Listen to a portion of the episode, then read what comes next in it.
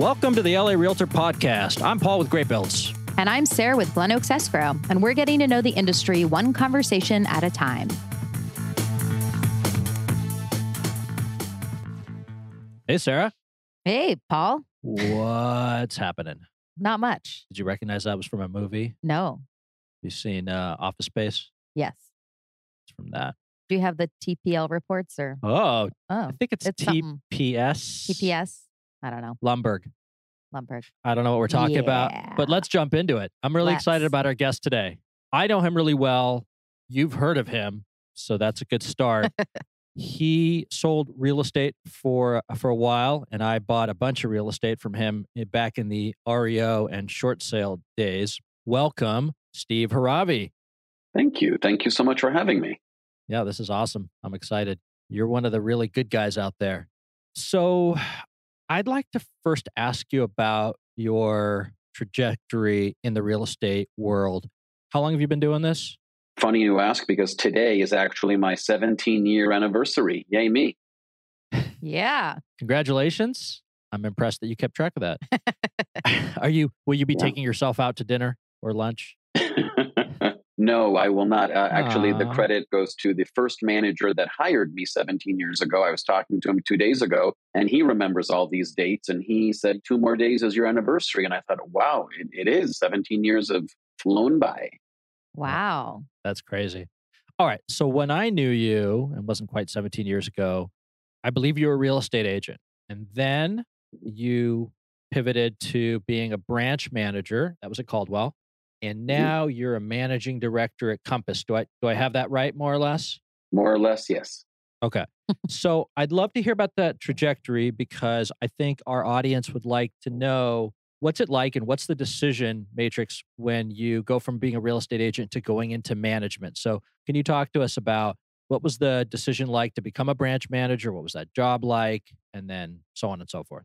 Yeah, absolutely. So in my world, it's actually very, very rare for a salesperson, especially if you're productive and you know do well, to go into management. My last three or four years selling real estate, I was a mentor to new agents. And that was probably half my time for a small fraction of my income. But I quickly learned that that's where my passion was. It's kind of like being a teacher. You know, you don't do it for the money, you do it because you actually love helping others. And that was me. I was that geek that just loved helping everybody else with, you know, all their stuff. And after a few years of doing that successfully, Coldwell Banker at the time took notice and came to me with an opportunity in management at the time in Calabasas. And I jumped at it. I actually, in my personal life at that time, my wife and I just had our second child, who was a few months old. And even selfishly, I thought great time to maybe to get get my weekends back a little bit, stop working seven days a week. So the timing worked out for me personally and professionally. All right. So that was the that was branch manager at Coldwell. So what was that what was that job like? How was that different than being an agent? Well, very different. But what they have in common, though, is as an agent, you have your clients and you want to put your clients' needs first all the time. As a branch manager, your agents become your clients, right? Except not for a transaction, but ideally for a lifetime. Something that I always told my agents back then, and I still do today, is that at home I have two kids, and here I have X amount of kids because I, I'm kind of like a father figure at the office, right? So I don't care how old anybody is. If you're working with me, I'm like your dad. So you can come to me with all of your professional needs, your personal concerns, whatever it is, and I'm here to help. So, in that way, it's similar. But the thing is that when you're a real estate agent, occasionally you might have a client that you just really don't gel with. You don't really love this client. So, you're looking forward to closing the escrow and maybe never having anything to do with them ever again. But when you're a manager, you're signing up for a lifelong commitment, right? So, hopefully, you're working with people that you really enjoy working with. Otherwise, your days might not be uh, so lovely. So, how many offices uh, do you uh, manage now? Right now, I oversee uh, seven offices. I, uh, I specifically run Compass's Calabasas office, but my role is essentially like a regional manager. So I do oversee um, a total of seven offices. Okay, and then in those other those six other offices, is there another on-site manager, or are you managing that Yep, as well? there is. Okay, cool. There is. There's an on-site sales manager in all those offices. Yep, absolutely. Yeah, it's interesting. I, I was somebody was saying the other day that their office has like three managers that are, you know, there's like a rotation. I was like, that's so cool because there's kind of always someone there to help, which is nice. It's not just one person stretched really thin, it's well staffed. Yeah, I mean, in a perfect world, you would have that because not everything is a meeting by appointment. In the olden days, you know, which is pre-COVID, everything was was not an appointment, right? It was people just walking into your office and saying, "You got a minute," which really meant you have 45 minutes, right? But there were no almost no scheduled meetings. It was extremely rare. COVID has changed so many things in this world and now lots of my meetings are maybe a little bit more scheduled, but still I get people that just want to walk in and say, "Hey boss, you got a minute." Yeah. I mean, when you say boss though, I mean, are you are you really the boss?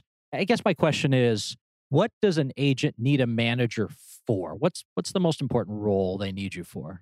Wow, I could spend a lot of time on that one. They're all very different. I could say for most parts of their business. So they're all independent contractors. And you're right, I'm not technically their boss. But I learned from a previous boss of mine that when your agents refer to you as boss, it's a term of endearment, right? Mm. So I think that that's really cool. And they're all different. Some are some independent contractors are super independent, but most uh, most are not, and that's okay.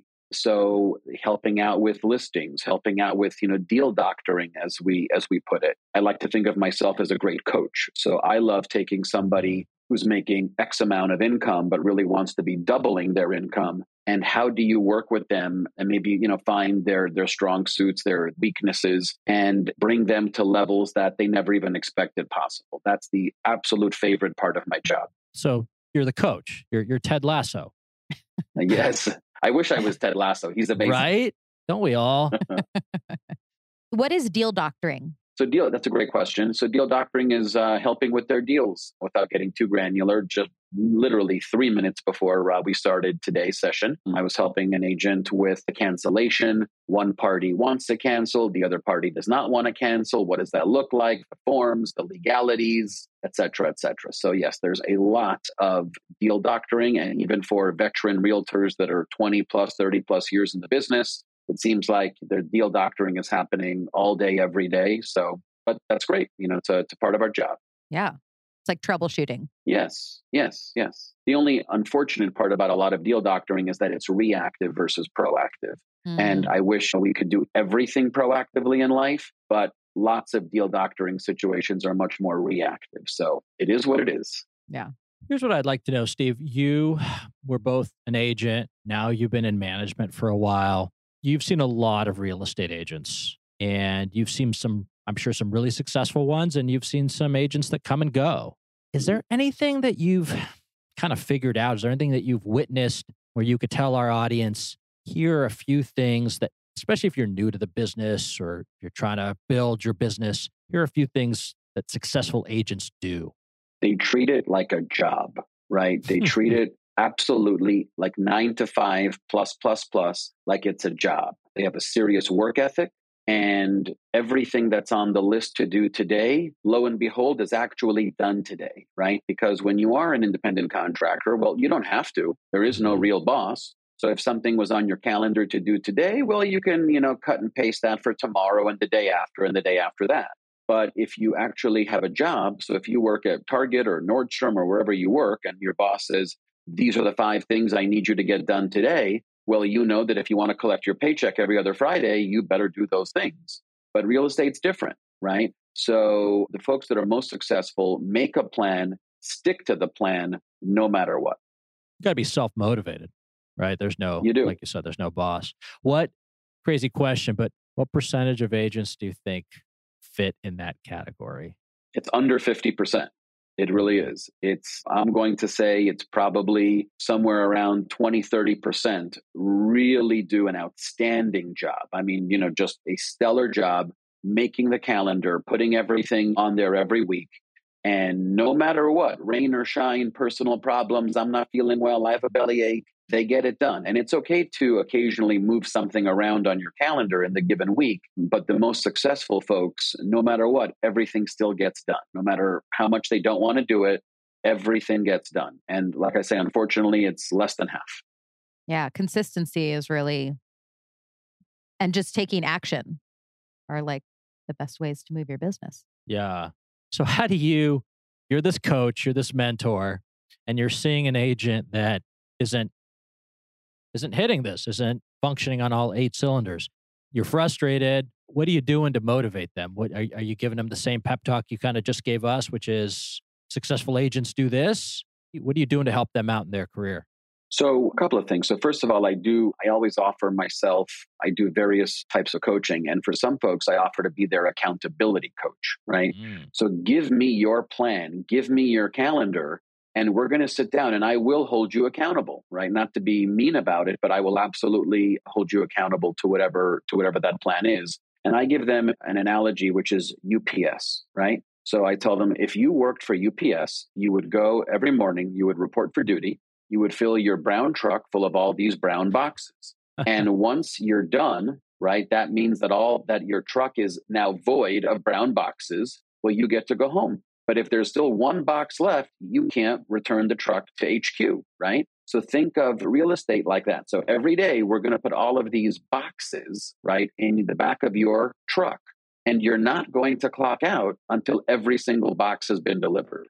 Yeah a lot of people are trying to go back to basics right now, right? With a little bit of a slowdown, people are like, okay, what do I need to be doing? What do you feel like are the best things that someone can be doing right now in a climate like this to move their business forward? So you're absolutely right. It is 100% back to basics and, you know, having to really work for the money versus every listing just a few months ago getting 42 offers in the first 42 hours, right? Very different times all of a sudden. So to me, the number one thing is staying very connected to your sphere of influence. So, and it's not just once a year saying Merry Christmas or Happy New Year you really have to be in touch with everybody that you know and constantly remind them that you're still in business, you're still relevant, you're still here to help them, their loved ones, whomever it is, buy and sell real estate. And for folks that challenge me on that and say, well, you know, everyone knows me. Everyone knows I've been doing this for 20 years. They get my mailers, whatever it is. I then I ask them, well, why is it that all these big companies, Doritos, Coca-Cola, Verizon, why do mm-hmm. they advertise during the Super Bowl when they're already number one in their field? Right? Yeah. Um. Because they every they have to take every opportunity to remind everybody that they're the biggest, they're the best, and they're still relevant. And we, as real estate professionals, have to do the exact same thing. So if we're sitting on our hands or our laurels, eventually we're going to be out of business. Right. There's an agent in my um in my neighborhood in my farm, or I guess he farms our neighborhood that gives out pumpkins every Halloween to every house in the farm. And that's like a big task because these are pumpkins. yeah. So I see him with a big truck, like himself and some helpers, putting pumpkins on everybody's door with his flyer. I mean, it's cool. I love my free pumpkin, but are ideas like that a good idea because you stand out or not such a good idea? I think overall, I'd say yes. I never did that in the, the 10 years that I sold real estate. I never did no, give out no any pumpkins. pumpkins. All right. No, no. But, you know, some people do pumpkins. Some put out flags on the 4th of July. Some people do pies at Thanksgiving. Some people do umbrellas on a rainy day. You know, I've seen, hmm. I'll never say I've seen it all, but I've seen lots of different ideas. But at the end of the day, it's about making connections. And if you're constantly making connections and reestablishing your connections, no harm in that. What's your favorite way to connect or when you were doing real estate or how do you advise your agents? What's the best way to connect? Is it one on one, like reaching out to people, phone calls? Is it pop buys? Is it door knocking? Social media. Yeah, social media is big. So it is huge and it's a great way to leverage but still to me number one are phone calls because that doesn't a lot of people don't actually pick up the phone anymore. I i have office meetings and you know and i and i talk about that frequently that you know if you're just texting or emailing that may not be enough. You have to actually hear someone's voice and take their pulse and even social media is wonderful. And a lot of people think that they're connecting with their sphere of influence by hitting the like button on Facebook or the heart on Instagram. Well, that's not enough. And mm-hmm. even there, comment versus just a like or a love. Because the average person doesn't look at, you know, let, let's pick on Facebook for a moment. The average person doesn't actually click and see who liked my post, right? right? On a good day, they'll see who commented, but nobody is probably oh, that bored where they're going to look and see who actually liked their post. So that's right. not a way of connecting with people. Especially if they have like 50, 60 likes, they're not going to, or hundreds, like there's ah, no way they're going through the list. right. Know? Like I get. Yeah. Hundreds of likes. right. Exactly. So, sorry, Steve, you were saying pick up the phone and talk about what? Yeah, Anything? anything. The weather? Um, and Anything. and yeah, I mean, to me, it's more personal, right, than real estate. There's a stat I think by the National Association of Realtors that if you're if you're talking about real estate, you're only going to hit eight percent of people because only eight percent of people are actively engaged in real estate at any point in time. So even let's uh, pick on social media again. So if I post a new listing on Facebook, I'll get a few likes and maybe one or two comments. If I post on Facebook my dog, right, I will get exponentially more likes and loves and comments over my Mm. Labradoodle than I will even a $20 million listing every single day because Yeah. only 8% of people care about that listing I posted, but everyone loves my cute dog. Right. Yeah, it's important to like be personal, like have that touch to it because if all you're posting is pictures of houses, there's no personality behind that. There's no sense of connection. There's no relationship being built. But if they know your dog, now ab- they yeah. can talk about your dog with you next time you see them. What about Yep. the Labradoodle in front of the house with that double Ooh. your exposure? By the way, so it really does. And it's for me, it's my kids, right? So I have two kids, Ah. they're seven and almost 11. And if I really want to make a great social media splash, and I do this occasionally, I'll go visit one of my agents at their weekend open house. I'll take my kids with me. They will be in my in my feed and videos of them even giving a tour of the house. And all of a sudden. I get far more engagement with my 10 year old giving a tour of the house than me interviewing the listing agent about that house. Right. Huh. Is TikTok a thing you guys talk about in terms of exposure? A little bit, yes. I do have a few, you know, people in the organization that are far more experienced at TikTok than I am. Admittedly, you know, I'm not really a TikToker, but hopefully soon I'll I'll find some time to start TikToking. You'd be terrific, Steve. Terrific. Are you on TikTok? I'm not.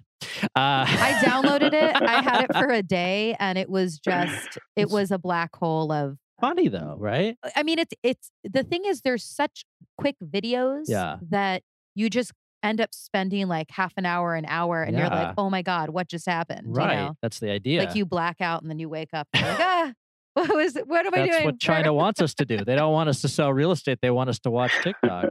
Yeah, that's the thing. I think for me, I'm just worried about one more thing to just be a time suck, if you will. So, um, in fact, Paul, I remember vividly back when you and I were working together and the REOs and whatnot, like you were describing. I had an assistant back then that told me, you know, Steve, you you need to get on Facebook. And at first, I refused. I said, "No, that's not for me. That's just going to, you know, waste my time. I don't need anything else to waste my time." Well, she went ahead and created an account for me, and then Hmm. wrote down on a sheet of paper. I, I created an account. Here's your username and password. I suggest you start getting engaged. Huh. Well, she was right, and I wish she was here today so I could thank her. That's funny. That's interesting. That's some good tips, Steve. Okay, now now tell us. Now you've you've grown in management. Now you're managing director at Compass. So you run multiple offices. Has that job changed from when you were branch manager? Is it different? It is different because as a branch manager, you're leading independent contractors. As a regional or managing director, as I'm called here, you're a leader of leaders. So now I lead people that are on payroll and they're leaders themselves. So that dynamic is extremely different, very, very different. But you know, but the cool thing though here at Compass, sorry, is that I get to kind of do both. So I call it a, like a hybrid role. So I still get to touch agents on a daily basis, which is phenomenal because that is my favorite thing to do is to work with real estate professionals and coach them. And at the same time, I enjoy working with leaders as well. But I'm just grateful that it's not the only part of my job. Right. Yeah, that's what I was going to ask. Do you enjoy both of them equally? But it's kind of nice to have like two different. It's like variety. Mhm. It is because in some worlds, you know, at some companies, when you are a regional, that's really all you're doing. So it's like you're truly like this corporate guy and you have six to nine Zoom meetings a day. And, you know, that's what it is. So I'm happy if I can have maybe two to three Zoom meetings a day and spend at least half my day helping other people be successful in their business. I love that the most. And yeah, I, I'm sure it resonates with, with all the folks I work with. Ted Lasso Heravi. You might want to start, start kind. your own your own soccer team. oh boy. So I'm sure there's some agents out there that might be interested in the management path, kind of like you took. Sounds like it kind of fell in your lap a little bit. Somebody saw you and thought you'd be a good fit for management. But if someone's interested in that path Any recommendations on how they might do that? Well, anybody can call me, talk to me anytime. I'll definitely, you know, help out. But I think also you have to soul search because there's a difference in being selfish and selfless. And to be a great manager, it's like parenting. You have to be completely selfless. You really do. Mm. Um, you're taking care of others. You're putting their needs first. And for a lot of people, and that there shouldn't be any shame in anybody's game. For a lot of people, that's really hard. It's the me show, me, me, me. And that's okay. But if that's, you know, again, once you soul search, if you find that you're more of a me person, I would recommend that you keep servicing me by way of selling real property and not taking on one to 200 people that are going to rely on you 365 days a year. Yeah. Are you saying you get phone calls on weekends? oh boy, weekends, holidays when I'm in when I'm in Cabo with, with, with my wife, like I was a few weeks ago. Yes, oh, and boy. by the way, and I and I'm and just like being an agent, you know, if the phone ever stops ringing, that's when you have a problem. So for me, I always say to my wife when occasionally she's like, "Oh my God, there's you're still getting phone calls." I say, "You know what, honey? If I ever stop getting these calls, that's when we have to worry." Yeah. Is there a crazy phone call you can think of? Oh boy. To put you on the spot. There are a lot. I had one recently where there was a uh, uh, a squatter had gone into a house unbeknownst to anybody on a vacant property, oh, and um, depending on the property, that that can be a challenge. In fact. Uh, um, just even saying that to you, Paul, takes me back to years back when I was working on REOs, bank foreclosures, because yep. you could not. I mean, here, at least in LA County, and you know, even LAPD was always extremely upset at the process because they were they couldn't do anything. They, they were powerless. So um, anyway, I had to talk somebody through one of those recently. Of course, fortunately, when there is an actual owner versus a bank, it is a lot easier. Yeah. But still, there it's like imagine you you know you come home from a vacation, you open the door, and you're like, um, "Excuse me, who are you? And why are you sitting on my couch watching my TV?" Yeah. Oh my gosh. If only that conversation was that nice. right? yeah. Yeah. I think I'd have a little more erratic of a yeah, response to that. Right. yeah. Some swear words. So management's not easy, I think is is your point, right? You have to take the, the me out of the equation and yeah. just it's just look. Easy, I, right? I I love it. I I like beyond love it. Love for me is is an understatement. It's my passion. It's my life. I would do anything reasonable for all my people. But I think if you examine real estate professionals as a whole, I think you know you're talking about one percent or so get into management. It's extremely rare. And especially once folks really do very, very well and they start making a ton of money, then they feel like, well, because in some cases, if you're doing really, really well in sales, then it's all, it's a it's a financial step backwards to get into management. And in the beginning, it was for me, but I didn't care. I was giddy about servicing others. So I do consider myself a servant leader. I love it, and I wouldn't change a thing personally. I've seen some people become managers or team leaders in offices, sometimes with very little experience. Like some people brand new to the industry can end up in those positions. How does that happen? Like, is there no barrier to entry? Can anyone be a team leader or a branch manager if they had the opportunity to? Well, respectfully to certain people at certain organizations, yes. Although my personal opinion is that it's not the best idea in the whole wide world. Right. So if you know, you, let's use a police analogy here. So you want to become the sergeant or the captain. Well, if you never drove around in a squad car and, you know, lit your lights and sirens and made a few arrests in the field and so on and so forth, why would your police officers think that you're a wealth of information and knowledge? You're not. Right. You just somehow got the job because you knew the chief of police, right? So for me, one of the things that I think is a huge part of my value proposition as a manager, as a coach, as a leader is that I sold hundreds of properties before I got into management. So yeah. I can speak intelligently. I can give examples and analogies to almost anything you bring forward. And, you know, I'm not here to disparage any other organizations and how they operate, but it is true at certain organizations, uh, you may have closed five or 10 properties, and all of a sudden here you are running the office. Right. But I don't think that those leaders will ever be nearly as successful. And, and I think a lot of their agents can really see the difference because how can yeah. you speak intelligently to something that you've never done? Right. And we're entering a, a strange time, right, Steve? I mean, this has got to be a weird time to be a real estate agent. It's probably going to be a tough time for you too. I know you don't have a crystal ball, but What do you think? What do you think the industry is going to be like for the next year or two? Well, I think it is what it is. Fortunately, unfortunately, depending on who you are and how you slice this, I think this is going to be a time where certain licensees will choose to get out of the business and go get what some call a real job. and you know and that's okay that's fine. But yes people are now going to have to go back to basics which is hard work. We just covered this in a, in a recent sales meeting a few days ago that now you get a listing and you're gonna you're going to have to you know actually do some marketing lo and behold. Let's talk about right. price reductions and those conversations with your sellers and what that looks like because i was i met with uh, one of my agents yesterday who has been in the business now for i think about three years and he was pulling his hair out because he was having a difficult time selling a listing. And you know and he kept saying how this has never happened and this has never happened. And i interrupted him and i said three years in the business you, you don't get to say this has never happened before because you've only seen good days. If you've been in the business 10 plus years 20 plus years then it's okay for you to say that but you've right. only seen this crazy, phenomenal, wackadoodle market, no contingencies, and all the things that were being promised and offers. So now, you know, we're going to get into a little bit more normalcy, if you will. So, right. um, but it's definitely going to be a lot of hard work, back to basics. But yeah, I think we're going to see some people leave the business. Yeah.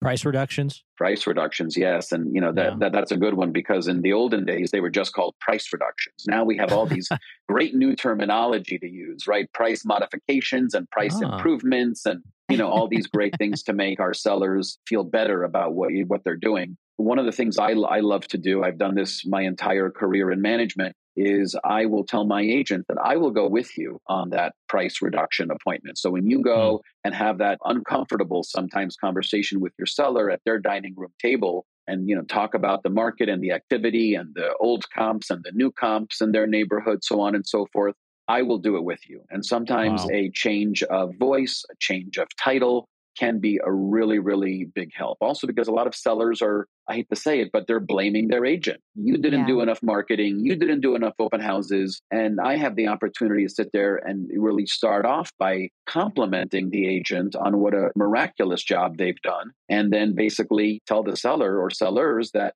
you know, we do have to look at the price because anything can be sold. I can sell the shirt off my back right now if I price it right. And I firmly right. believe in that. Yeah. What do you tell an agent who has a potential listing and they want to price it unrealistically, hundreds of thousands of dollars, let's say, higher than today's market? Do you tell them to take the listing or not? Well, it really does depend. The, the truth there is, Paul, that for more seasoned veteran agents, I will counsel them on walking away. I will mm-hmm. tell them, you want to talk to the seller about, listen, I wouldn't be serving you if I just did what you told me, right? Because this is a partnership and we have to agree on things, and agreeing on the price is very important. At the same time, sometimes, like you said, hundreds of thousands of dollars, but I think that depends on the price point, right? So if it's a mm-hmm. million dollars and somebody wants 1.3, well, now that's 30% above, and that's crazy. Mm-hmm. But let's say it's a $3 million listing and it's 300,000, you know, above, it's about 10%. So maybe to the veteran agent, my counsel might be, well, potentially take it but with an agreement, preferably even a written agreement with the seller, that at X uh, days on market, we will revisit, we will reposition if need be. Conversely, with a newer agent, I will coach them on giving them a little bit more latitude and flexibility because new agents are hungry. They're desperate to put a sign in the ground to say, I have a new listing. And I get that. And also, there's an old saying which often holds true that listings begat listings. So I mm-hmm. one time I was a new agent and I took a, uh, a listing on a busy street in Sherman Oaks, even though I knew it was overpriced, just because I thought being on this busy street on Woodman Avenue, I would get mm-hmm. more listings from it. And I did. I got another listing two blocks over and I closed the other listing before I even closed the original listing. So yeah. it's a juggling act and you have to find the balance, I guess, that that works.